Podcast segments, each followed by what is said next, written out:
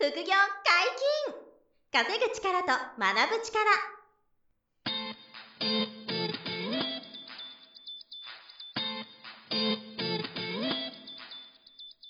この番組は稼げるようになりたいを叶える副業アカデミーの提供でお送りいたします。副業アカデミーはあなたが副業で稼げる状態になることにコミットしたスクール。初級コースから上級コースまでさまざまなジャンルの副業ノウハウを学んでいただけます詳しくは副業アカデミーで検索くださいこんにちは、小林正弘です。山本博史です。よろしくお願いします。はい、よろしくお願いします。本日はゲストに来ていただいております。えー、カブドルの杉原杏里さんです。よろしくお願いします。よろしくお願いします。杉原杏里でよろしくお願いします。はいお願いしますカブドルで、カブドルで、紹介で。す。そうですね。はい。あとは何が良かったですか？今はその杉原さんの頭につくものっていうとい。やいや、でも、カブドルのって言われることもたまにありますけど、はいは、はいいなんかちょっと恐縮ですけど、はい。株以外にもいろいろやられてるんで。そういやいやいやいや。はいはい。あの、うん一年前ぐらいですかね、あの、はいにもご出演いただいていて。はい。で、あの、私、あの、イベントとかでですね、うん杉原杏里さんが登壇されるときに、はいちょっと僕が、あの、司会とかをさせていただくご縁が以前にあったりとか。そうですね。もう3、4年ぐらいそう前ですね。ね。はい、そこからご縁いただけて、うんで、えっと、ポッドキャスト出ていただいたり、あとはい YouTube にちょっと、あうんの、うん出演いただいたりとか、はい。えーあと、ちょっと後で話しますけど、あの、株式投資とか資産運用に関するコミュニティみたいなもうんのを、はいあの、私が事務局させていただくとか、そういうふうにちょっと、はいはいあの、ご縁をいただいていまして、あなるほど。はい。その辺のサポートを、はい。えっ、と、副業私が、そそうなんです。え、やらせていただいているとはいうところなので、はいはい。まあ、そのあたりも後でちょっとお話ができればと思うんですけども、はい。あの、久しぶりに来ていただけたということうで、んあの、まあ、ご存知の方も多いんですけども、改めて、あの、どういうことをこれまでに杉原杏里さんがやってこられたかっていう自己紹介も兼ねて、おはい話を第1回あははいちょっと知っていきたいなと。よろしくお願いします。お願いしま。すすはい。じゃあ、まずは、はいあの、まあ、僕とか山本さんって、はい。あの、杉原さんが、はいその、グラビアアイドルとしてはい。はい。活躍した時、僕らは結構あれですよね、現役 ど真ん中、本当に。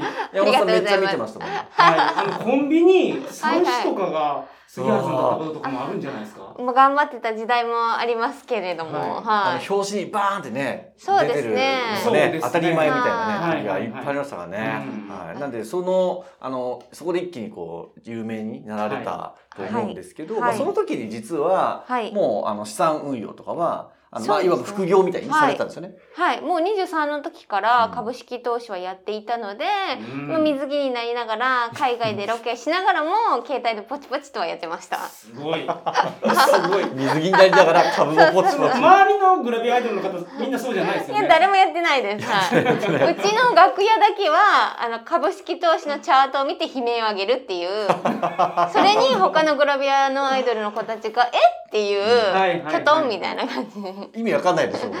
そうですそうですなんで悲鳴上げてんだろうみたいな。なるほど。はい。そのもともとそはいのタレントさんの活動をしながら、はいその株式投資であったりとか、はい他の事業をやろうと思った理由って何かあるんですか？やっぱりあの芸能界自体がその一生保証みたいなうん会社に属すっていう職業でもないし、はい。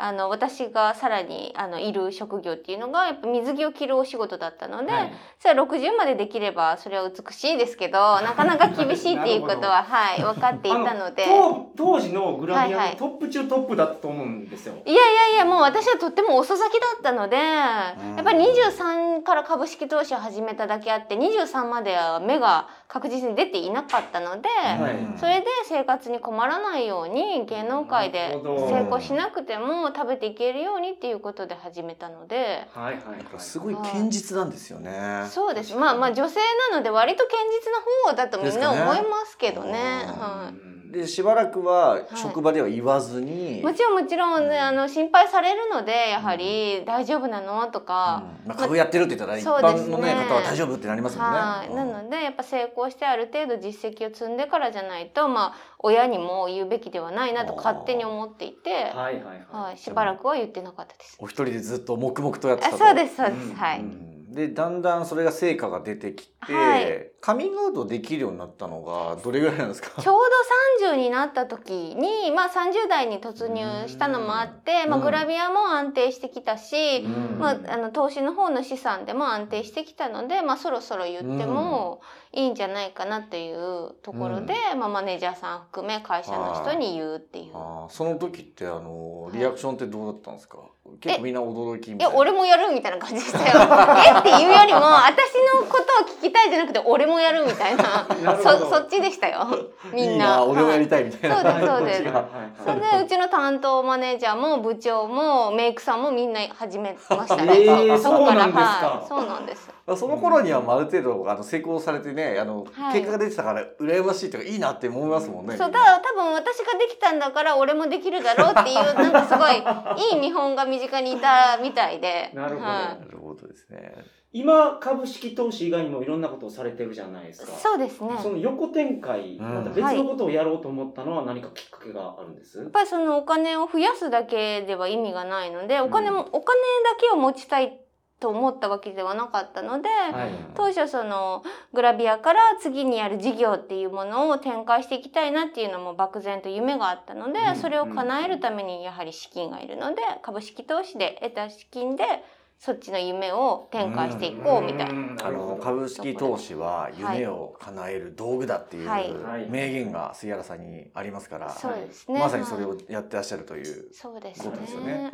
株式投資の次に始めたのはどういうやつだはえっ、ったんですとちょうどさ29ぐらいの時にえっ、と補正下着の会社を起こして、はい。えっ、とうん補正下着を作るっていうところ。うん。を始めましたそれはモデルも杉原さんが。そうですそうですはい最強ですよねいえいえ説得力がすごいもんね。自分で着て見せられちゃうわけですからね。そうです、はいそうですね。この間もあの、はいやられてましたよね。そうですね。ねはい。すごい売れ行き好調定な期的にはい。雰囲気でね、ソールドアウトみたいな毎回。うんそうですねま毎回僕言うんですけどめちゃめちゃセールストークがすごい上手なんですよ。そんなことないですよセールストーク。っていいですか？あのトークがすごいあのなんていうんですか饒舌ないやあれでもダメ出しがすぐに電話がかかってきて、えー、あのもうあのだもうちょっとギア入れていただいていいですか？えとか。ああなるほど。かなり。かかなりうん。怒られましたよ、え特に前回とか。意なんか外っすね。体調悪かったんですか？すとか すごいすぐ電話かかってきて、はい、えー、でもね見てもらうとすっごいですよ。もうマシンガントークでもう隙がないんで、いや ズバババババってこう穴を埋めていくみたいな。買わない理由を埋め埋はいめていくみたいなただねすごい売れていくっていう、うん。そうです。で、それもすごいですよね。そうですね。そのもともと杉原さんに疲れてたファンってほとんど男性だと思うんですよ。そうですそうです。はい。で補正下着っていうと、はいやっぱりターゲット女性じゃないですか。そうですね。そのうん。ターゲット、うん。なんはい。かすでに応援されてるそうじゃないところにうん。行こうと思ったのは何か理由があったんです。まあ、やはりそのグラビアをやめてしまったらやっぱり私は女性なので同性からこう支持を得ないとやっていけないですし、あのましてその補正下着をやるんであれば、うん。女性の支持は絶対ないとやっていけないのでなのでうん。そのただ単にネットをオープンして EC サイト始めましたって言ってもうん。誰も買わないと思うので、はい。私のファンは9割男性なので、うんなのでそういうテレビ通販とか、うん。そういう媒体さんを使ってうん。もともとそこの通販のお客さんが女性ついているので、そこに助けていただきながらやっているっていうのが今現状なので。これも面白いポイントですよね。いやすごいですよそね。その転換意識あありました？やっぱり女性にもこう、はい。もうターゲットにしたものをやっていかなきゃっていうのも29のとその時に、あもちろんもちろん。あはい。ー持たれてたんですねそのそれは多分その男性に向けての仕事をずっとやってたことがうん。いい部分ももちろんあるんですけどうん。コンプレックスの部分もあるっていう、えー、あコンプレックスでもあったんだ。やっぱり地元に帰ると友達にいつまでも水着でうん。みんなお母さんなので周りはいつまでも水着でやってて大丈夫って心配されたり ちょっとなんか機嫌そうに言ってくる子もいたりするので、へー。あこれってぱり女性にもこう応援していただかないとやっぱり年々難しくなっていくのかなっていうのを感じていたので。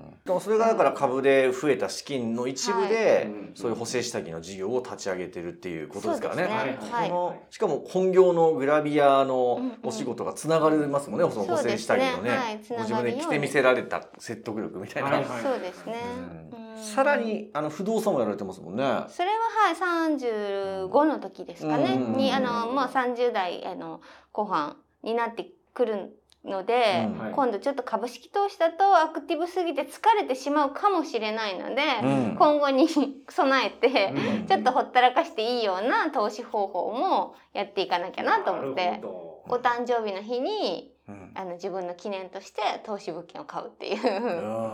うんあの女性っぽいですねそのそうですそうです誕生日に買ったっていうね。記念日をやっぱりそうなんですすごくはい意識します。うん不動産投資ってあの普通はあの融資で買うことが多いんですよね。はいなんですけど杉原さんの場合は株で得た資金ではい現金買いできちゃったっていう。なるほどあまあでも現金買いなんですかはい。そう現金買いなの。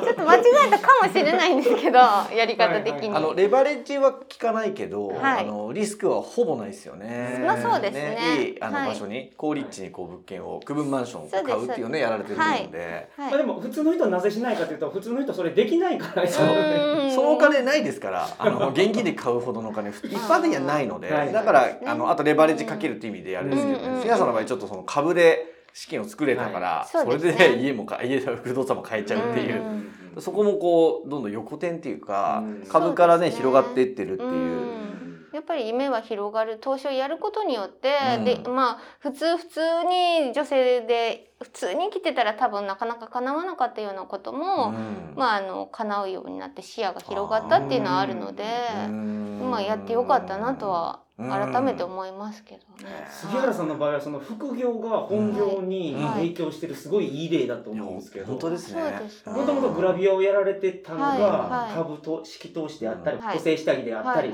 不動産をやることで今これ関係のお仕事を結構されてますもんね。やられてる方がいないのでほぼ、う。んまあ、不動産にしても株にしても登壇させていただいてるから。唯一無二じゃないですか。そのグラビアアイドルの人でビジネスとか投資のことをややってて語れる人って確かにいないですもんね。しかも本当に一個だけじゃなくあていろいろやられてそうなんですよるので。最近でもあのそうん。の株不動産、はいはい。あの通販事業以外にも、はいはい。あれですよね、えっと、投資信託とか。あそうです。FX とか。FX とかね。うん。はいもうやあとはビットコインも持たれたりしてますあもんね。ビットコインもはいだいぶ前に持ってますけど。だはい。結構いろいろそれも順番にあのあこれもやこれもやっていこうこれもやっていこうっていうんで経験値で見てやってはい。もういきなりすごい自分の資産の何割もっていうところではなくて、うんうんうん。あの近くにその情報があったらそれがタイミングだと思ってまずはやってみてうん。合うか合わないか決めようと思ってあの投資と言われるものはやってみて。ううん。ん。自分で体感してみるっていうのをうん。やってるっていう。常に新しくこうねトライすることも、うん。そうですね。い現在進行形でいろいろやられてますもんね。そうですねはい、うん。だからそれがあの経験になってうん。講演として話すことにもなり。そう。で本業になに変えていってるすごいじゃないですか。そうですね。まあその本当に。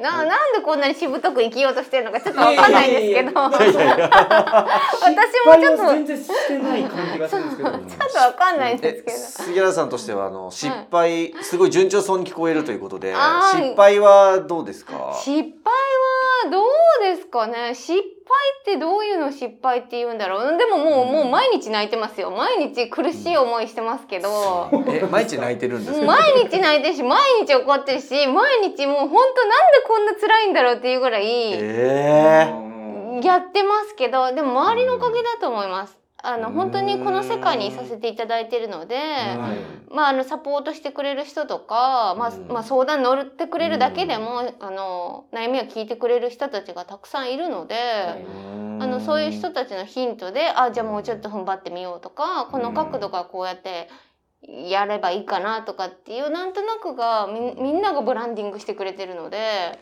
なるほど。大きくこけないのはみん皆さんのおかげなんだなっていうふうに思ってますけど。毎日泣いてるっていうのがちょっとあの、ね。印象的な。あ本当ですか？毎日泣いて大ます。よはしてないけど、はい。気持ちの整理のために夜そうですはそうです。うん。うん。うん。なんかこういろんなプレッシャーとか心配とかそういうことなんですか？いやプレッシャー心配じゃなくて私はこうやってああやってこうやってやりたいんだけどなんでこれがうまくいかないのかみたいなことでとかうん。これをやるとこっちを自動うんなんだろう連動してやりたいのになんでこれがうまくいかないんだろうみたいなうん。こうジレンマがうん。それってみんなで作っていかなきゃいけないものなのでうん。私がやりたいってただ言葉で言っただけでそう簡単に叶うものじゃないじゃないですか。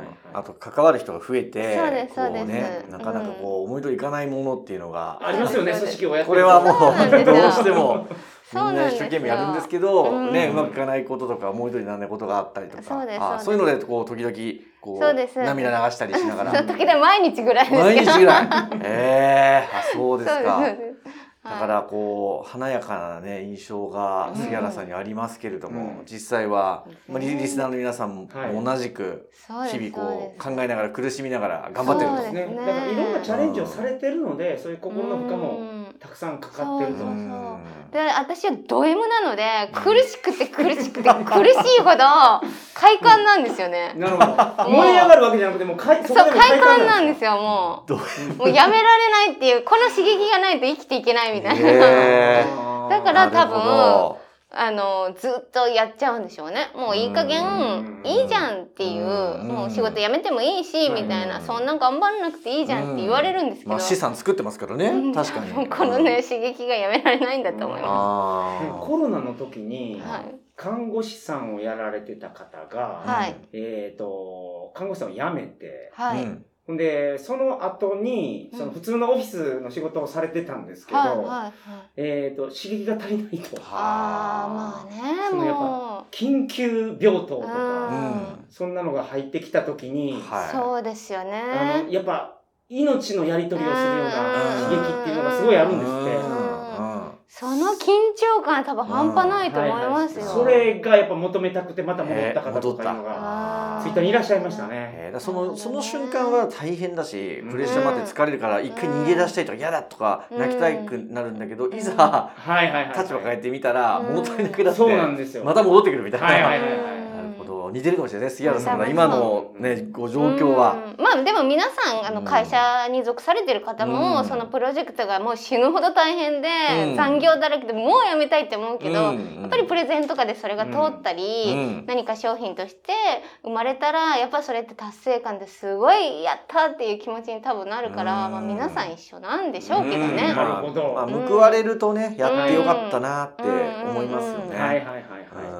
ますよ。まあ、この間、あのジャパネット高田の創業をした、あのお父さんの方です。今はい。社長はあ。のあ息子さんですけど、はいはいはい。社長さんあきあきらさんかな、はい。うん。あの高田明社元社長ですね、はい。が同じようなことをおっしゃってましたね。あの、現状は、はい。あのきび今例えばコロナでも厳しいじゃないですか皆さん、はい。厳しいけど、うん。この辛い状況が一生続くわけじゃないから、うん。今できることに向き合うんだっつって、うんはい今日明日に向き合うしかないんだって言って、うん。そうその結果どんどん変わっていくから今、ね。のあるボトルネックって言ってましたけどその今ある課題はい。を、はい。今日今あるボトルネックを探す旅だと、うん。人生は、うん。ボトルネックを探す旅だからそれを見つけて、うん。やり続けられる人だけがどんどん良くなっていくんだよって、あの国際フォーナムでお話しされてて、なるほど ちょっとそれを聞けるので杉原さんおっしゃってることは同じですよね。はいはい。うんだからね苦しみにも逃げずにやると、はい。そうですね。うん、いうことなのかなということで。んそんな杉原さんが、オンラインサロンを。開講された。ということではいはいはい。こちらの話をちょっとしていただきたいんですが、はいもう本当にあのーと。えっと、投資の入り口というか、もう初心者の方が始めやすいようなあのオンラインサロンになっているので、もうはい最初の第一歩を、まあ、フォローアップこのオンラインサロンでできればなっていうところで、まあ、もちろんちゃんとしたあの投資の講義はもちろんあのもうちょっとこうディスカッションというかコミュニケーションをもうあのたくさんできるようなサイトになっているので、はい。アクセスはどうやれば、あ、あのですね、DMM オンラインサロンっていう、あの、ホリエモンさんとかがやってる、うん。あの、有名なそのオンラインサロンのあのサービスがはい。DMM さんやってまして、はい。そこで、あの、杉原杏里さんがドーンとトップページにも出ておられるんですけども、なるほど。はい、そこから、あの、お申し込みいただければ、はい。あの、その会員サイトがもう今おっしゃったように、うん。えっ、と、もうありまして、はい、えー一番まあお得意なのは株式投資、はい。えーあと投資信託から始めたい方も多いので、うん。投資信託のコンテンツを今充実させているのと、うんうん。はい。あとはあの不動産投資も私もあの比較的得意としてるので私もちょっとこう講義に参加させていただいたりとか、なるほど。あと FX あの杉浦さんも最近やられてますけど、はい。あのうちの福岡アカデミーでも講師してるキヨポン先生もちょっと登場しながら、FX もお伝えできたりとかっていうふうに、あの、資産運用の、あの、メインコンテンツをですね、動画でご覧いただけたりとか、はい。あとライブ講義も、あの、毎月こう開催したりとか、あの、コミュニケーションを、サロン生産同士がコミュニケーション取れるような場があったりとかっていうのを、はい。えーあの用意していると。そういう、こう、あの、オンラインサロンになってまして。なるほど。DMM オンラインサロンで、あの、杉原杏里って検索していただくと、あの、どんな、あの、ももなんか内容は見ていただけるので、はいあと最初3日間無料ですよね。そうですね。うん。はい。なるほど無料なので、ははい、すごく、こう、あの、もそもそもあの、月額2900円なんですよ。はいはいはいはい。なので、とてもリーズナブルなんで、まあ、ぜひね、まずは覗いてみていただけると、うんうん。えーあの、すごく、あの、価値あるコンテンツになってるかなと思いますので、はい。はい、ぜひ。皆さんよろしくお願いいたします。はい、はい。お願いします。副業解禁稼ぐ力と学ぶ力、そろそろお別れのお時間です。お相手は小林正宏と、杉原杏里と。山本博史でした。